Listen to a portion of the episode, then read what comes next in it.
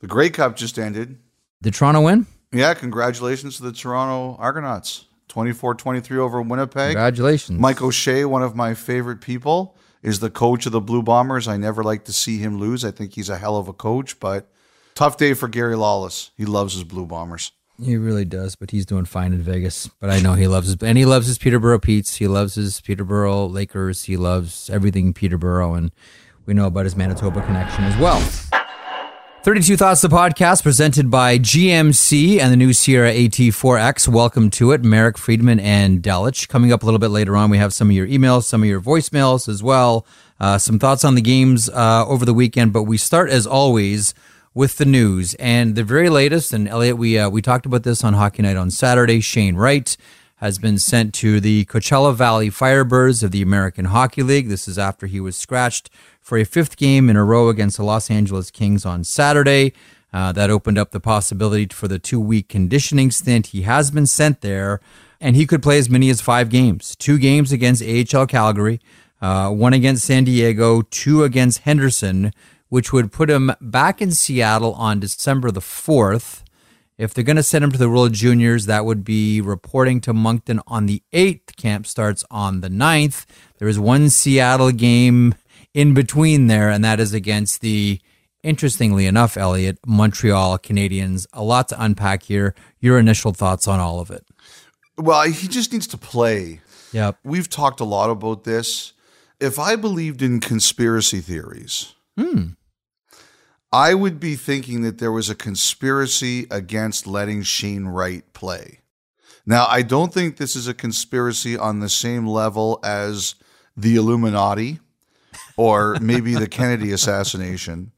It's just kind of un- unreal when you sit and you think about the last couple years and just all of the things that have conspired against this young man's development. Mm-hmm. Now, you're a guy, you follow minor hockey and, and junior hockey and the various levels of hockey a lot more than I do. And, and I remember the first time I met him, which was at a charity event, a benefit in memory of one of their former teammates, Roy Pechanovsky. Who else was on that team, Jeff? Brennan Othman was on that team. Don Mills Flyers, by the way. This is the 2003 Don Mills Flyers, so that would have been Shane Wright, would have been Brennan Othman, would have been uh, Brandt Clarke uh, as well. Those were the big three. So it was a pretty well known team in the Toronto area. It was a big fundraiser event, got a chance to meet him. And, you know, everybody at that point in time was saying just what a bright future he had. Yeah. And then, like a lot of young people affected by COVID, that year he stays in Ontario because, as he told every team, he was being told, we're going to play, we're going to play. And then they didn't play and he lost the year and it affected his development. And now this. And look, Ron Francis believes in this guy. I think he has a plan for him. He's looking at Matty Beniers, who is a much better player than I really realized, and Shane Wright, and he's thinking we're going to be okay down the middle for 15 years. They just can't get him into games.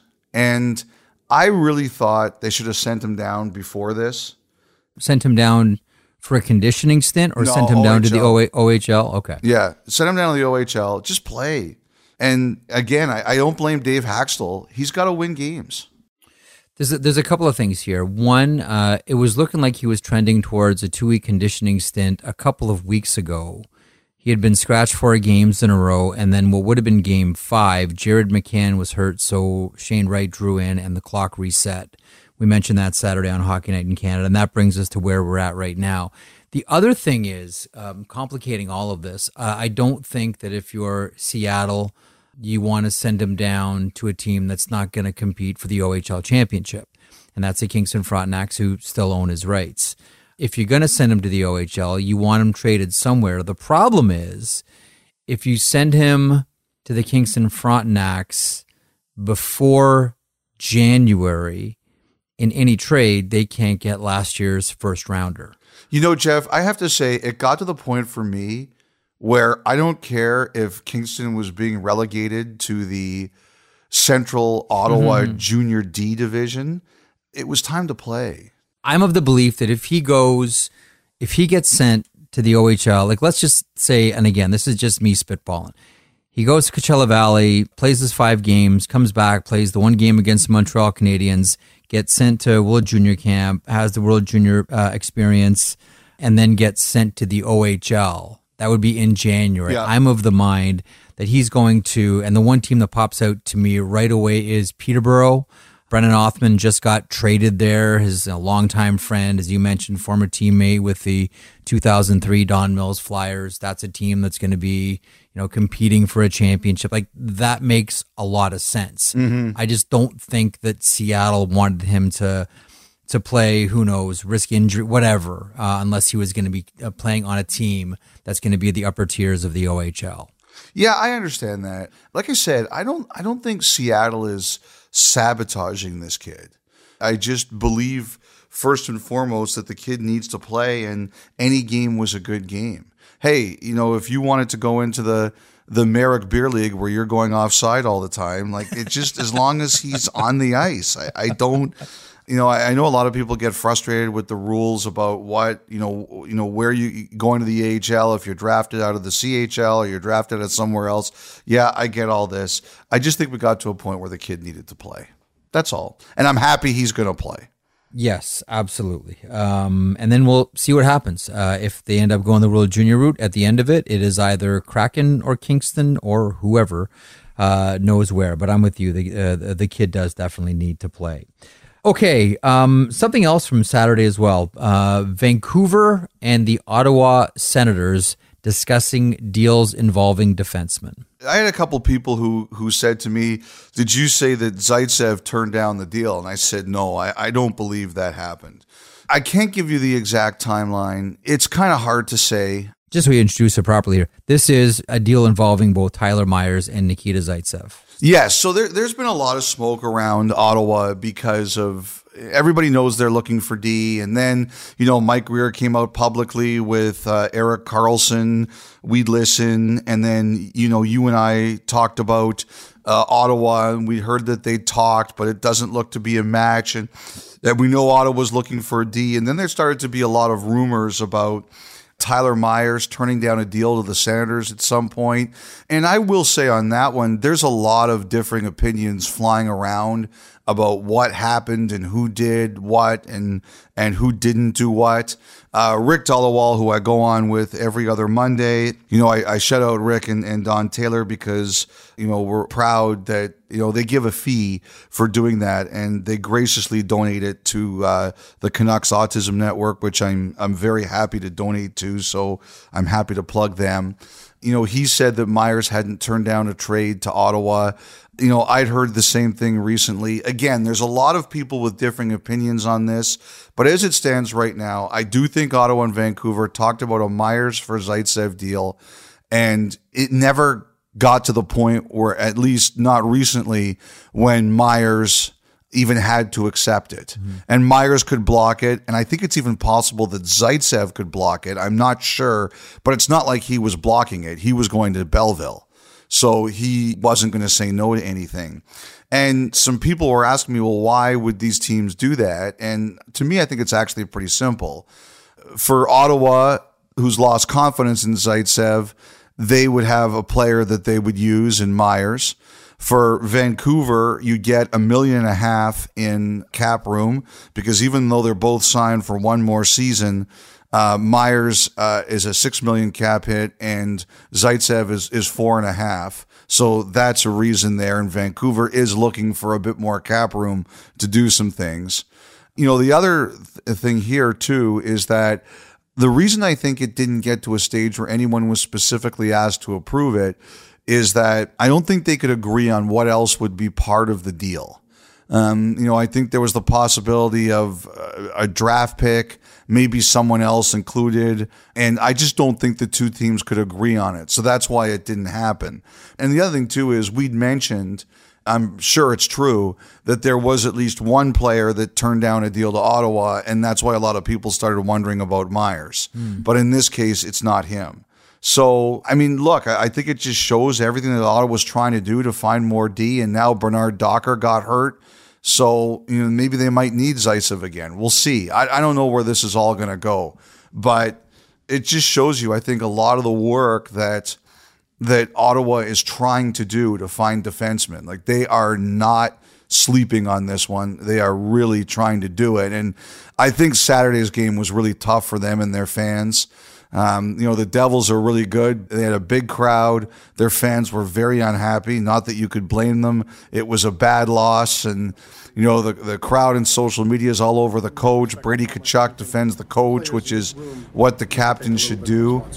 Uh, I you know, see it all the time. Sick of the sick of the negativity towards that. It's um, it's nobody to blame but ourselves players. It's um, just we weren't ready to play today, and um, that's that's my job to to get everybody ready. And, and, yeah, I'm sick and tired of seeing all this negativity, social media, and, and all that. It's not uh, it's not one person; it's a group in here that that needs to figure it out. I mean, it's a tough time there right now. It's been a hard start to the year. And, you know, Jeff, you and I have talked about the underlying numbers have actually been uh, not bad for them until recently. Mm-hmm. But at the end of the day, you got to have W's. You know, you absolutely have to have W's. I want to get to defensemen in the market here in a couple of seconds, and I want to get to a couple of notes on the Ottawa sale that you brought up Saturday. But I mean, is this situation critical right now? This is not the way it was supposed to go. Not even remotely close. Well, Saturday was just a bad performance. They were down. Uh, you know, New Jersey was all over them, and they were not really close. And again, that's a good team, but it was a bad day. I think it already was kind of situation critical when it came to the standings. But again, you know, here's a GM that backed his coach publicly and also I think did it to the leadership group. I heard he went right to those players and told them the same thing he told the fans. Mm-hmm. And we all know he's trying. Like there's no lack of effort to try to improve the team's defense.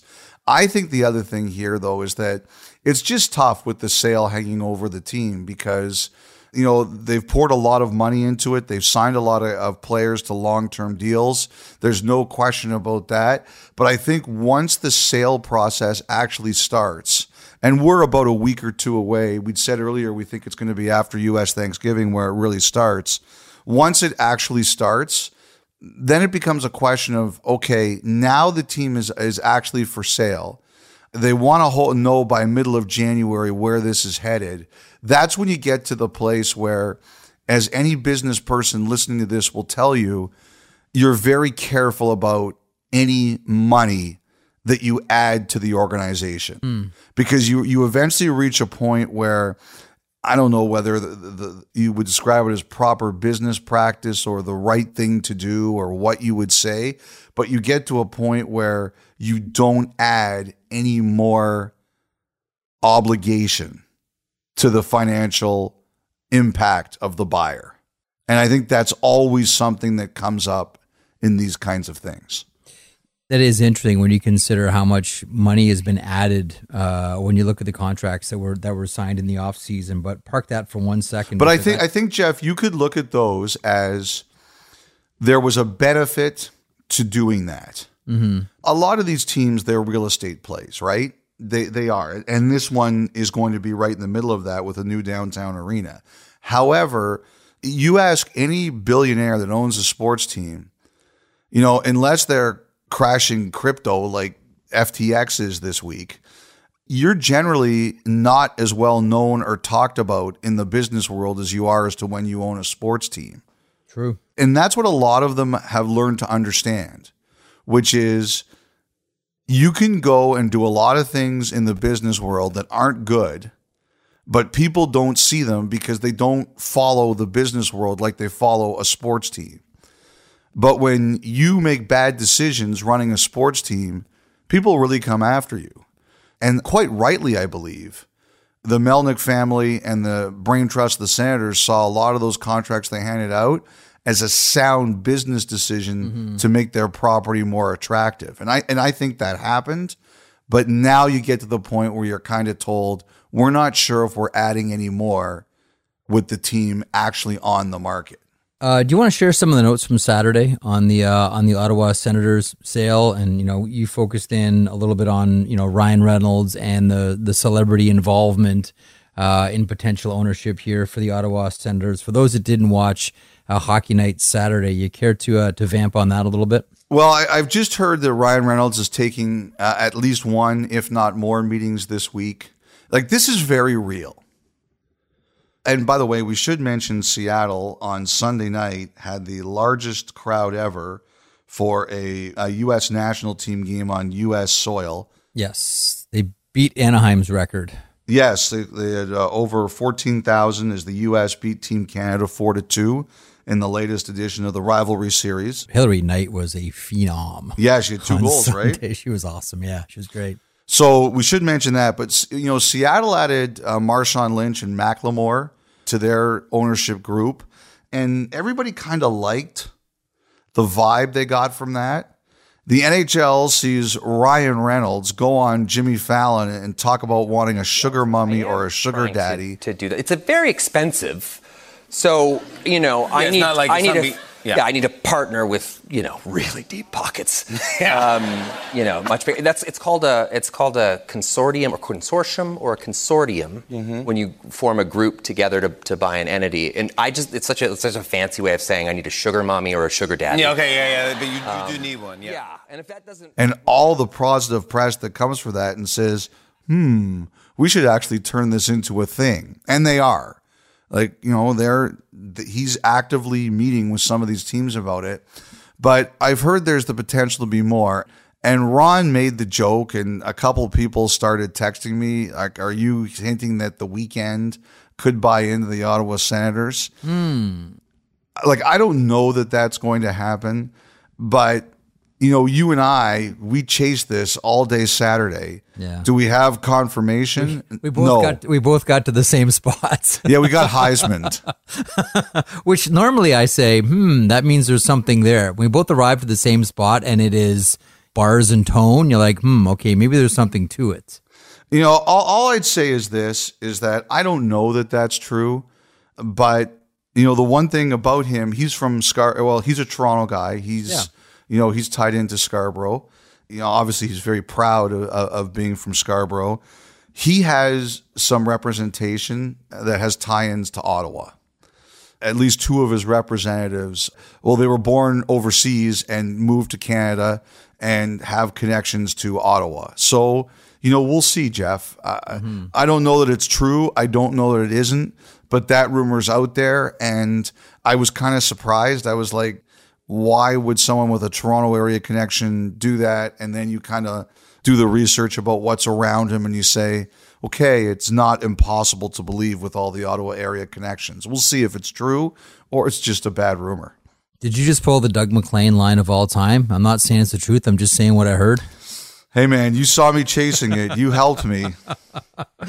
That was a fun little chase on Saturday. Um, I give you homework with Erik Karlsson, and you gave me homework Saturday afternoon, and that was Yeah, uh, my grade was higher. a lot of fun. Yeah, yeah, you got somewhere. You and me got nowhere on Saturday with this one. Uh, Elliotte, before we move on, anything you want to add here about Karlsson? He has not been approached at this time about waiving his no move clause. That's number one. I think the interesting thing here is that by putting it out there, like Mike Grier did at the GM meetings, I think what he's done is he's created a conversation among a number of potential teams about what they're willing to do. So if you've been following this, you know that Karlsson has four years left on his contract after this season at 11.5 million per year. And one of the conversations I think that San Jose is trying to figure out is is there anybody out there who's willing to take the whole deal? I think we all kind of assume that's mm-hmm. unlikely. Mm-hmm. If the answer is no, what are you willing to do? And I think that's what he's trying to figure out. You know, Karlsson ultimately has control over this process, but what the Sharks need to know is what are we dealing with in terms of what we're going to need to retain? And I think that's what the early part of this process is all about. What are other teams willing to do? Not in terms of players or prospects or anything like that, simply in terms of the money. And that's the first part, I believe, of this deal. Okay, Elliotte, with, with that, let's have a quick look at the market of defensemen around one team specifically. Okay. And that is the Arizona Coyotes. Now, this is the week that Jakob Chychrun makes his return. Uh, so fire up your rumor mills, ladies and, and gentlemen. Jakob Chychrun um, has now re entered the chats. Um, Arizona plays Nashville, Carolina, and Detroit this week. Uh, you threw another name on the table as well on Saturday night, and that is Connor Timmins. Jeff, you you know the juniors better than I do. When he was a junior, he was a big prospect, right? He, yeah, him and Rasmus Sandin on that Sault Ste. Marie blue line were outstanding. Absolutely, he was huge, and his dad is one of the great hockey dads in the history of the uh, of the OHL. I'm not sure that his dad, who went to Cornell, by the way, uh, missed a single one of Connor Timmins' games. Didn't matter whether he had to fly or take a helicopter or a Batmobile or whatever. He did not miss any of his son's games. I would I would like to see Connor Timmins' dad in the Batmobile. it would be pretty cool. they had the Batmobile during one of the Stanley Cup final games in uh, 2018. It was in the parking lot in Vegas. Yeah. And so we were walking home after one of the games and it was there and I go, "Can I take a picture in that?" And they were sure and they're like, "Sure." And I think it was Nick and Kelly. They looked at me and they said, I've never seen you so excited to take a picture before.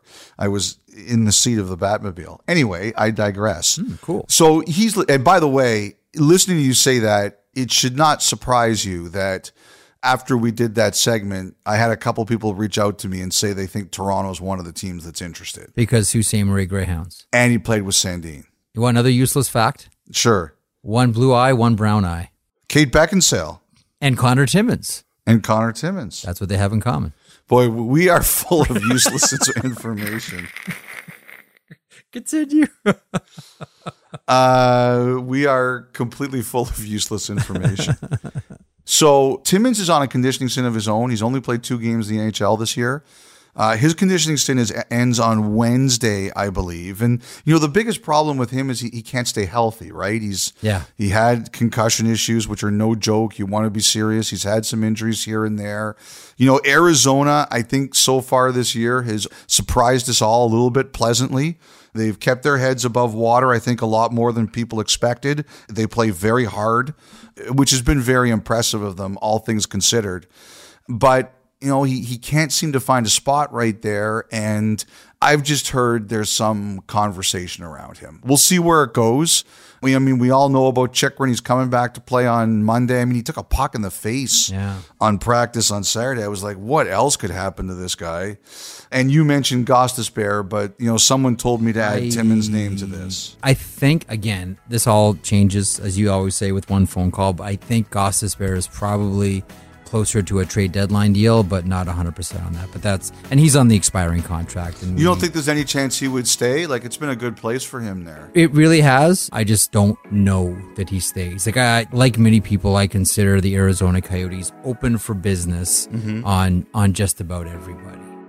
Okay, fair enough. I was wondering if he would just say, you know what, I like it here. It's been a good fit. You know what's interesting about Connor Timmins? When they, there were two teams, remember that when the Darcy Kuemper sweepstakes were on. The two remaining teams were uh, the Avalanche and the Oilers, and Colorado putting Connor Timmins in the deal.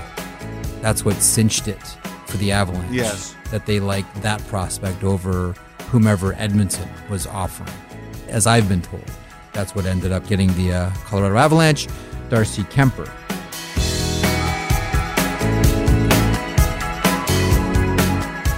Listen to 32 Thoughts, the podcast, ad free on Amazon Music, included with Prime.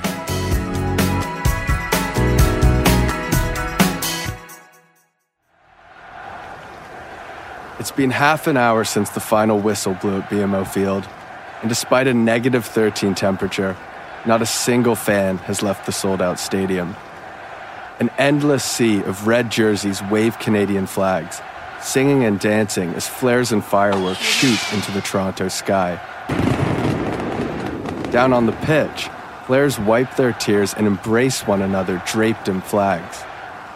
It's March 27th, and Canada has just qualified for its first World Cup in 36 years, comfortably defeating Jamaica 4 0 at home to secure the number one seed in CONCACAF qualifying.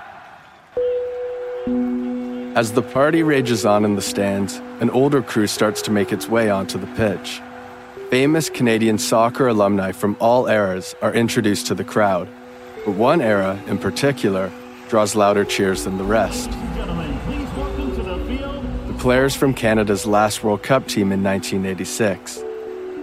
30,000 fans applaud and cheer for the trailblazers who first brought Canadian soccer to the global stage. But in the midst of it all, one question lingers in the air. Why did it take us so long to get back? This series will explore the history of Canadian soccer through three pivotal chapters that outline the rise and fall of the beautiful game within our borders. I'll talk with experts such as Sid Seixeiro, Craig Forrest, Kristian Jack, Brendan Dunlop, former Canadian players and coaches, experts on Canadian culture and politics, and more, to understand not only why we suffered a 36 year drought, but more importantly, how we managed to beat it. And as the sun begins to set on that afternoon at BMO Field, midfielder Jonathan Osorio bangs a drum at center pitch surrounded by teammates. As he increases the pace, sending the crowd into frenzy, it doesn't feel like we're counting down to the end of the party. It feels like we're counting down to the beginning. I'm Henry Standage, and this is Painting the Pitch Red. Stream a new chapter of Canada's roller coaster journey ahead of each group stage match at Qatar 2022.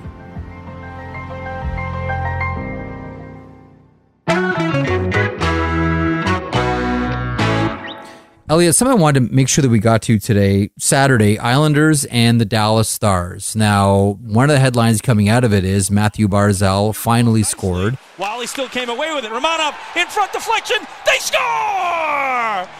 There it is! Matt Barzal! His first of the season comes with his father in the building. It takes him 19 games to get it, but Barzy's first of the year. Which I'm very happy for Mathew Barzal. It's always nice to score. There is a hockey geek part of me that really wanted Mathew Barzal to get 82 assists this year and lead his team in scoring without scoring a single goal just because of the That's very American. bizarre nature of what that It's would. I know very it's total. I know, but I knew it was never going to happen. But you know, I, I amused myself for a, for a handful of games. You're thinking it might, but the Dallas Stars end up winning this one. Five to two is the final. Jamie Benn um, takes a spot on the top line. Roope Hintz is injured and gets three points. And don't look now, but Jamie Benn's got 20 points so far on the season. And don't look now, but Jamie Benn is kind of back, Elliotte. So is Seguin. So is Seguin. I know. I'm glad you brought this up because I think this is low key one of the really good stories of the beginning of this season is the return of those two guys. Because at times they've taken some pretty heated criticism from high up in their organization, which is something you don't see very often. You hear about it, but he's usually behind closed doors. Uh, in their case, it was public. Yes. And I'm kicking myself a little bit right now, Jeff, because at the beginning of the year, as you know, we were asked to pick Stanley Cup champions and things like that. And I refused to pick Colorado and I refused to pick Tampa. And Dallas is one of the teams I was looking at. I didn't do it. And I'm kind of kicking myself a bit because they know how to defend and they know how to check. And in this league, I don't think you can win without knowing how to do those things. But if this is real from Seguin and Benn, and I hope it is, because like I said, physically those two players have been through a lot. The Dallas Stars could win the Stanley Cup. I mean, a lot of this is like you never have to apologize for your goaltender. I mean, Jake Oettinger's a 927 save percentage goalie. He's picked up right where he left off in that Calgary series. So that's fantastic. We all know about their blue line, which is fantastic, and they're getting contributions all the way, you know, up and down the lineup. And you know what? We've talked about Tyler Seguin before and how much grace I give a player coming off of hip surgery. Like I, I give players a long runway when they're coming off of that surgery. I'm happy that Tyler Seguin looks to be as healthy as someone that's played in the league for what is it now, 12 seasons or 11 seasons, and what he's put his body through is able to compete at this level. That to me is one of the, we talk about untold stories or underreported stories. Just how much Tyler Seguin has put his body through for this team. And to your point, how much criticism he's endured. Yet here he is now, 30 years old, and he's still performing. But he's not like a normal 30. Like you look at the the list of injuries that Seguin's had and what he's done for this team. That is a laundry list. And he's back again and he's competing at a top level. Benn's list of injuries, I don't think has been as long as Seguin's has. I've heard what he's had to go through there has also been pretty severe, limited what he can do. And I don't know if Benn's expected to score as much as Seguin does. And I think scorers always take more heat. And I'm with you on Seguin. He's been through a lot, but I also believe Benn privately has been through a hmm. lot with his body that hasn't allowed him. Like there were rumors a couple years ago about his hips that he would never be able to get back to this level. Hmm.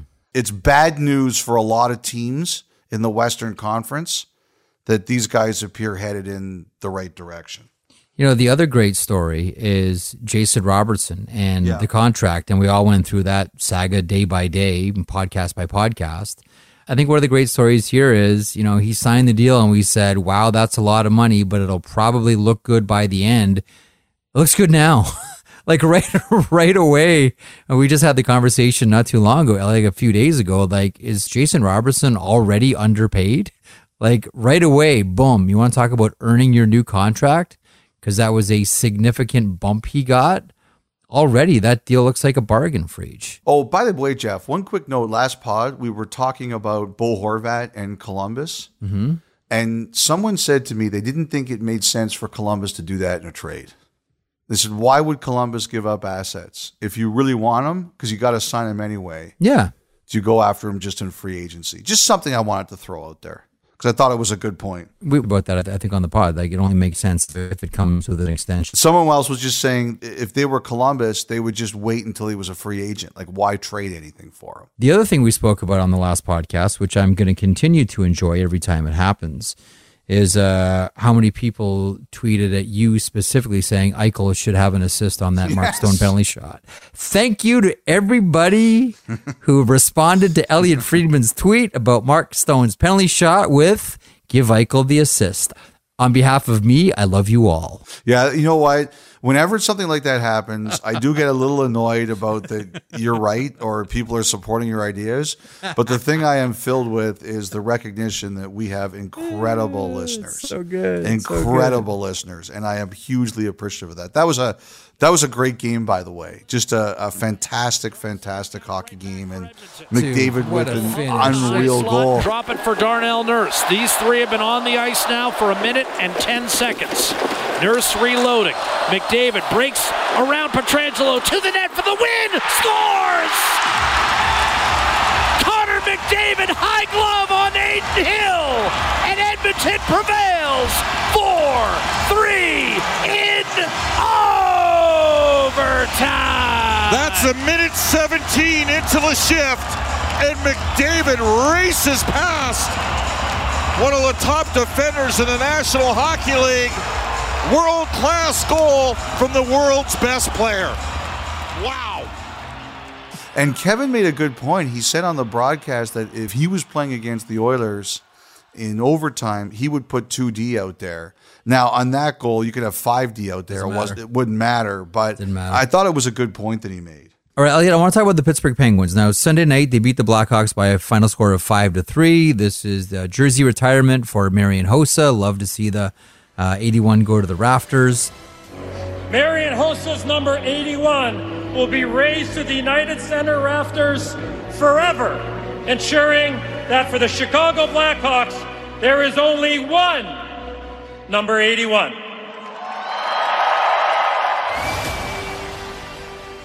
Great ceremony. Tremendous ceremony. I can only imagine what's going through Jonathan Toews and Patrick Kane's head uh, as they're watching this ceremony. Um, game number 1000 for Evgeni Malkin. I do want to get there. Um, but first, is there any quote unquote latest around the Penguins? Ron Hextall hates trade rumors. I don't feel like being beaten up by Ron Hextall, but I've heard he's looking into things. I don't think that should surprise anybody. I'm going to have Felix Potvin live at my house the next week in case Hextall hears this and doesn't like it. That's your only chance. That's your only chance. Get the cat. I've just heard he's looking into things. I, the other team I've heard a little bit about is Anaheim. I, I don't want to uh, go away too far away from Pittsburgh because I know you want to talk about the Penguins. We always joke about it, Jeff. You do the show on Saturday night, and then people reach out and say, "Oh, well, here's more on this," or "Why didn't you say this?" And Yeah. uh, you know, I just had a couple people saying that you know Pittsburgh and Anaheim are two teams that you know Pittsburgh is. I think they're just looking around. I think Hextall's trying to figure out what's out there, and I think he's looking into some things. And all I've heard on the Ducks is Toronto having some interest in Frank Vatrano, which I think makes a lot of sense. Left hand shot, guy can score, but someone said to me they can't do even at fifty percent. It's one point eight. Hmm. It's not something they think they can fix, but. I'm sure we're going to start hearing a lot of things out of the Ducks. Like I said, I heard they've got a lot of people out looking to see what's out there. But back to Pittsburgh. Malkin, number game 1000. We've all watched his entire career. I mean, I can, I can still recall how much of a challenge it was to get him in uh, with the contract. Is there a loophole? Can the Penguins get? You remember all of that, Elliotte, and that you know that first game where he scored on on, uh, on Martin Brodeur of the New Jersey Devils. He's provided so many memories uh, since then. The coming out from behind the net and you know roofing it backhand, becoming one of his signature moves the playoff success, the Stanley Cup success, the battles with players like Henrik Zetterberg, the battles with Alexander Ovechkin. Like one of the things that I think we've totally forgotten here, because I guess mainly it was Ilya Kovalchuk that that mended the fences, is how nasty it was between Malkin and Ovechkin for the longest time. Um, and one of the things that I think we've all wondered about, and I'm sure you have as well, were there any times you think that Malkin said, you know, it's Crosby and Malkin, 87 and 71. You know, there have been plenty of players, and we think of Yzerman and Fedorov, where one of them says, you know what, I want to go out on my own. You know, and Fedorov, you know, famously signed that offer sheet with the Carolina Hurricanes, uh, lighting another stick of dynamite in the feud between, you know, Ilitch and Karmanos, CompuWare and, and Little Caesars. But I've, I've always wondered at which point Malkin said, you know what, maybe it's my time to lead a team myself and not have it a, a two man act. Was that ever close? Do you know to happening? He's admitted that he thought about it once. It was actually in a Sportsnet feature. I remember that, but did, did you ever think that it was close though? I don't know if it was ever close, but I do think he thought about it. And then I think at some point he realized how good he had it. You know, first of all, the one thing I would say about Malkin is, you know, one of the fun things about lists and that are always put together is, you know, there's always a debate about who's on and who's off and who was the miss. Hundredth anniversary all time team. I didn't vote on that one, so I'm going to trash it. No, I I, I I didn't vote on that one, but I thought Malkin not being a top 100 player was a miss, and I, I think he's definitely a top 100 player in NHL history. You know, the thing about Malkin is, I think eventually, you know, some people are made to be the alpha dog on a team, and and some people aren't, and. I think as a player, Malkin's built that way. But when you're the alpha dog on a team, you've got to be the one who's always visible, always available, and you kind of have to sell the team. I'm not sure he's, and it's not even because he's not uh, North American. I just don't think his personality is wired to be like that. And I think he recognized that having Crosby there to do all of that stuff was very beneficial to him. I think he came to realize that at one time. But yes, I do think he thought about it. But the one thing I know, and I don't know if it's still the case now for Ron Hextall, but I know there was a time that if you were the general manager of the uh, Pittsburgh Penguins, it was in your contract that you could not trade either Malkin or Crosby without ownership permission. There was always the um, the belief or the edict that these guys retire as Penguins. That's what Mario Lemieux wanted, I Yeah. believe. That was his plan. Like these guys are retiring Penguins, they're not going anywhere. And it was close. Like it was close this off season. Like, this one we all remember. This one came right down to the wire freak. Yes. And for a day, for 24 hours, it looked like he was leaving. But uh, common sense prevailed. And the other thing, too, I think Malkin deserves a lot of credit for is Crosby came back from a big injury. We never knew if he would be Sidney Crosby. And uh, it's one of the things I most admire about Crosby is the fact that he came back from the concussion and neck problems to return to be Sidney Crosby. Malkin too has come back for some pretty bad injuries. I mean, they're not as public or high profile, but he had a pretty bad knee injury last year or two years ago, and it needed some pretty significant surgery. And he played on it, and he played at a pretty high level. And you know, then he had the surgery and and came back. And I don't know if you can be a great player in this league without going through that. Not to say that you need to, but how many great players do we know of have had significant injuries and played through them? And I think that he's one of them. And, and to me, that only adds to his legacy. He's been so much fun to watch. Um, One thousand. I love, by the way, the uh, the tribute where Oh, they the all did his stretching? warm up. Yes. all of them on the ice. You know what it looked like? I, I saw it. It was like, are they doing synchronized swimming? And then I kind of realized what they were doing. It looked, the looks from the Blackhawks were hilarious. It's so good. It's such a nice touch. The other really nice touch that the Penguins had tonight, Jeff, was Malkin's son announcing the starting lineup. I mean, that you could see that was very emotional for him. You, you almost wonder how hard it was for him to go out there and focus after that because he's very emotional, uh, giving his boy a hug in the video the Penguins put out. That's a that's a real nice. Is even emotional for Nikita? Like you see in the video how much it affects him too. Like that's a great touch by the Penguins, a fantastic touch. Thousand games for Malkin. He's provided all of us with so much hockey joy Yeah. over the years. Uh, we'll hit a quick break, come back with some voicemails and emails after this.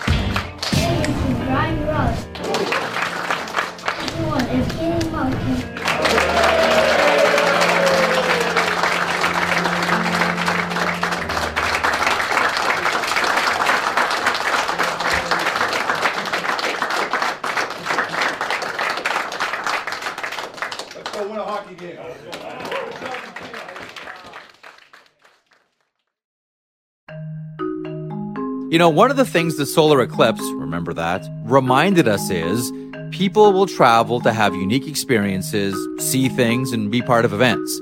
We all saw how people congregated in areas that had the best view, the best safe view. And they all had to stay somewhere, and many used Airbnb. I want to share something with you I was once told. One of the wisest things you can do when you host an Airbnb is find events in your area and let people in that community know that your place is available for out of towners. Many did this with the eclipse. You can do this as well. Your home could be an Airbnb. Seriously. It doesn't have to be your whole place. I mean, it could be. You'd be surprised what people are looking for when they travel. It's simple and it's really, really smart.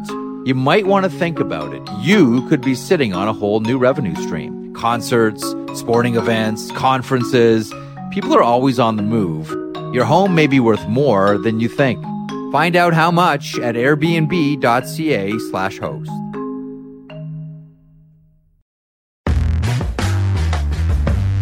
Okay, Elliot, some emails, 32 thoughts at sportsnet.ca, and some phone calls. The thought line 1 833 311 3232. I'll say it slower now 1 833 311 3232. We are going to get to some emails, but we are going to start off with a voicemail. Here's Mark. Hi, this is Mark from Edmonton. I just was listening to your podcast about the World Cup of Hockey and the potential to do a Canada versus U.S. series, both the men and the women. I'm wondering what your thoughts are on a mixed best of seven. So the men would play game one, the women would play game two. I think that would be a pretty exciting and innovative way to integrate the best on best that both countries have to offer. And it could be replicable in a lot of other places. As always, great job, Marek and Amo, and thanks for taking my call. it lives. It I, lives. you know, I, I have to say, I, I actually think that's a pretty interesting idea. so do I. The only the only question is who gets game seven, the men or the women? Well, what I would you you could do it either way. Like for example, I could see a situation where the NHL says we want our players playing a three games max, right? Because Mhm. that was our initial idea, best two out of three. Yeah. So you could do it that way. The women get the fourth game if necessary. I love this idea, Mark in Edmonton. Well done. I think it's a great idea. Take the rest of the week off, Mark. What a great idea that one is. All right. Cody from Saskatchewan submits this one. Listening to all the offside challenge debates got me to thinking if an attacking team goes offside but does not score, and the defending team regroups and quickly goes down the ice and scores, can the team who was originally offside challenge themselves in order to cancel the other team's No. goal? Elliotte, No, we've had this one before, but I always like to include it at least once a season for our new listeners. And the answer, because it's a great thought. Yes. Tell us what the answer is. The answer is no. You can't do that. There can only be a uh, offside review uh, for the team that was scored against to knock it away, not because you went offside down the uh, down the ice and nobody realized it. No. Coach's challenge. It is very creative, but that was brought up though as as one. Yes, it has been. It has been asked. It has been. It has been spoken about. Okay. Um, Thomas in Switzerland, Elliotte. We're going international. Oh wow. Okay. Man, I've always wanted to go see hockey in Switzerland. I mean, I've always wanted to go see hockey all over the world, but specifically there. First of all, uh, thanks to all of you, I guess even you too, Elliotte, for your fantastic work. Never miss an episode. Can't imagine how much you guys mean to the hockey community over here in Switzerland. Those are very kind words. Thank you, Thomas. Here's my question Patrice Bergeron signed a one year contract with the Bruins carrying a cap hit of $2.5 million. He also has a performance bonus mm-hmm. of 2.5 million, I believe, for over 10 games played. Mm-hmm. Are there any rules on what parameters for the performance bonuses are, or could you set ridiculous goals like, quote, he wore skates? Just to minimize the risk for players. No, they, they have to be approved, right? So Yes. I think he wore skates would not be accepted. But good try. Because then I would wear skates every day, walking down the street and say someone owes me two point five million. Where's my bonus? Damn it. Uh, you know, I have to say, I, I do like these kinds of questions because I'm one of those guys who likes to bend the rules in pools as much as I can. In, in one of my football pools this year, uh, there was a player of mine that someone wanted. I think it was George Kittle. I have him on my team. And someone wanted to trade for him, but they didn't have a high enough pick. So I said, why don't you trade me not this upcoming year's draft pick, but a high pick two years from now? And we were told we weren't allowed to do that. So I like people who try to come up with different ideas. What I like about this is uh, whenever these ideas pop up on the podcast, invariably, and I'm sure you get the same thing, uh, either someone from the league or from one or two of the teams will text or call the day that the podcast comes out with a reason why it's a great idea or a stupid idea or we need to talk about this more. So just so you know, these questions aren't just for me and Elliotte. These are these are heard elsewhere as well. Okay, Elliotte, we're going to go to a voicemail. Let's go to we got a lot of Saskatchewan today. Let's go to Sam in Yorkton. Hey guys, Sam calling from Yorkton, Saskatchewan. Just a dumb question, although maybe there are no dumb questions. Uh, you guys could be the judge. The way players change on the fly, I know there's not much chance of it happening in reality, but in theory, it could happen. Can a goalie change with another goalie on the fly? Or is there some rule that prohibits that? Anyway, probably a dumb question. Thanks, guys. Uh, thanks, Amel. Thanks, Jeff. uh, first of all, that's not a dumb question at all. And the answer to that, Elliotte, is yes, they can. You can absolutely change on the fly.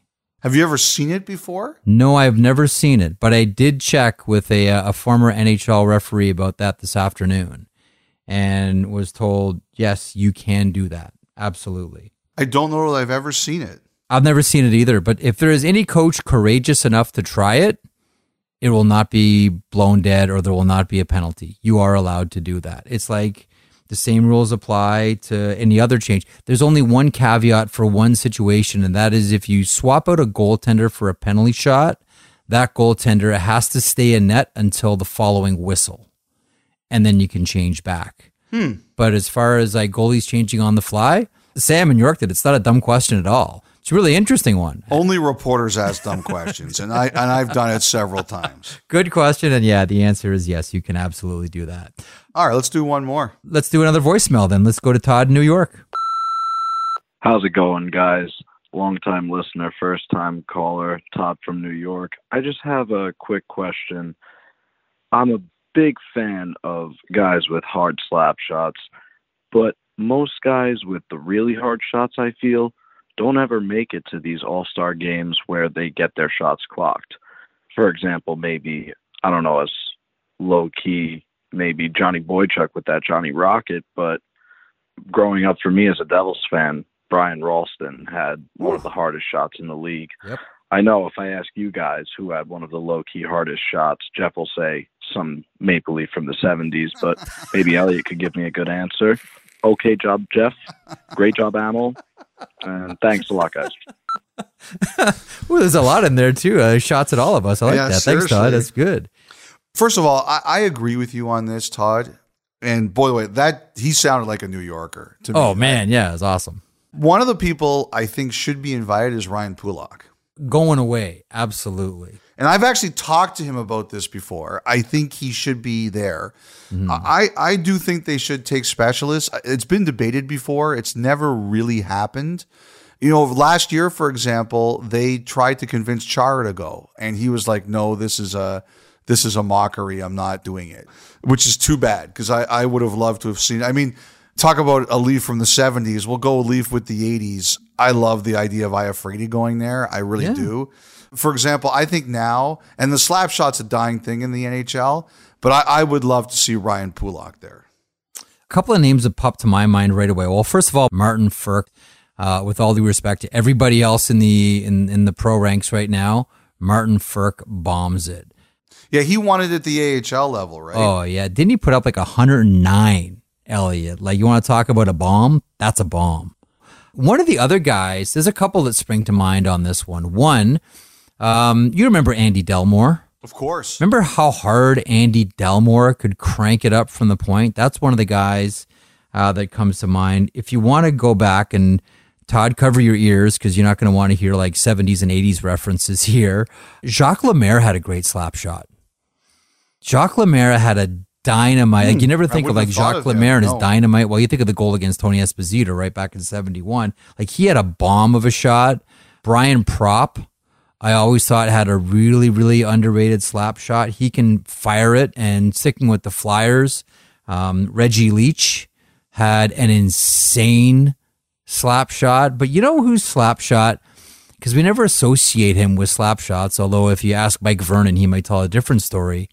Wayne Gretzky had a really good shot, a really good slap shot. Now I don't think it was ever the hardest, Accurate. but you know Kelly Hrudey would be a better person to answer this about what made Wayne's slap shot so good because it was so accurate. Like his timing on his slap shot was near perfect. Like he'd do that little pause where most guys would just sort of wind up and it was all one fluid motion.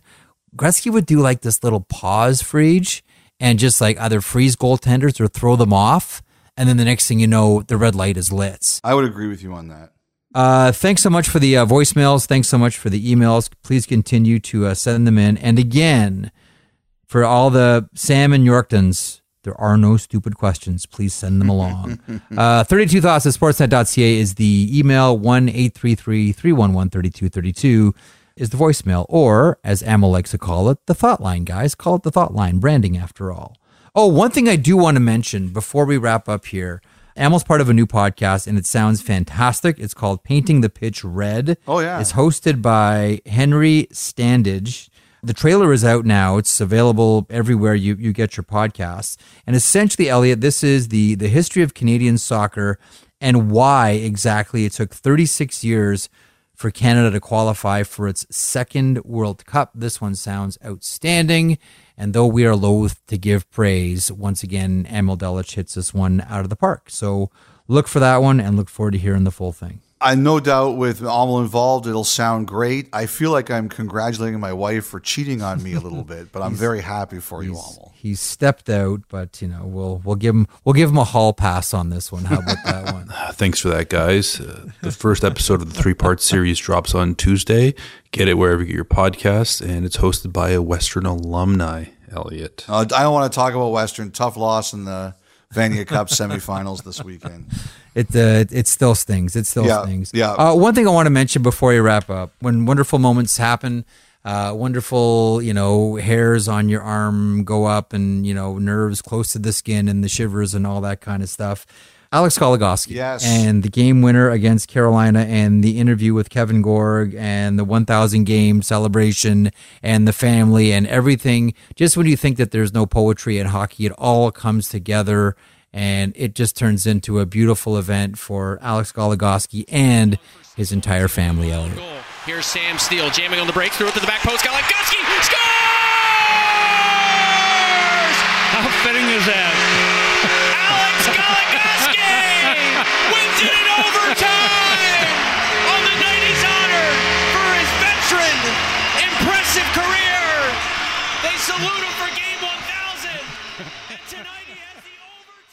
What it is is a reminder that you could be 37 years old, you could play 1,002 games in the NHL like Goligoski has, and you never lose that pride in yourself or that passion and the will to play the game. Mm-hmm. It would be very easy for him to be satisfied, but here's a guy who, after he played his 1,000th game for the Minnesota Wild, was scratched in 14 of the next 15, I think it was.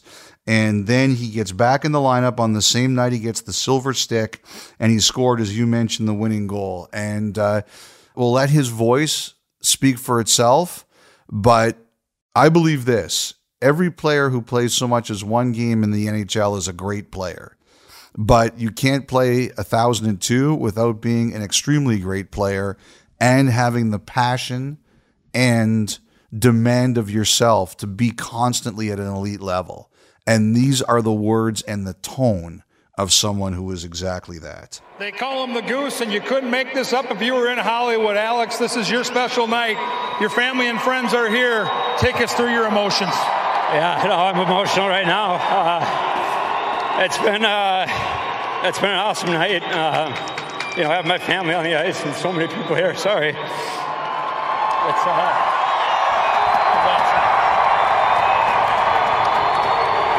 Was a huge game for your hockey team. You're on the ice in overtime on your big night. You've got to put the emotions aside and make a play. Take us through because it started with you in the defensive zone. Yeah, no, great play by Freddie and uh, Steeler obviously coming up the ice. Steeler makes a great play backside to me, and uh, lucky, lucky one in. What can this mean for you and your team, knowing what you've been through in the last couple of weeks, beating one of the very best in the league? Yeah, we talked about it needing a win like this to get us going. We've uh, we've struggled at home. Fans, stick with us. We need you guys. We're uh, we're coming here. We're, we're gonna be good. Congratulations. This is all about your night. You did a hell of a job.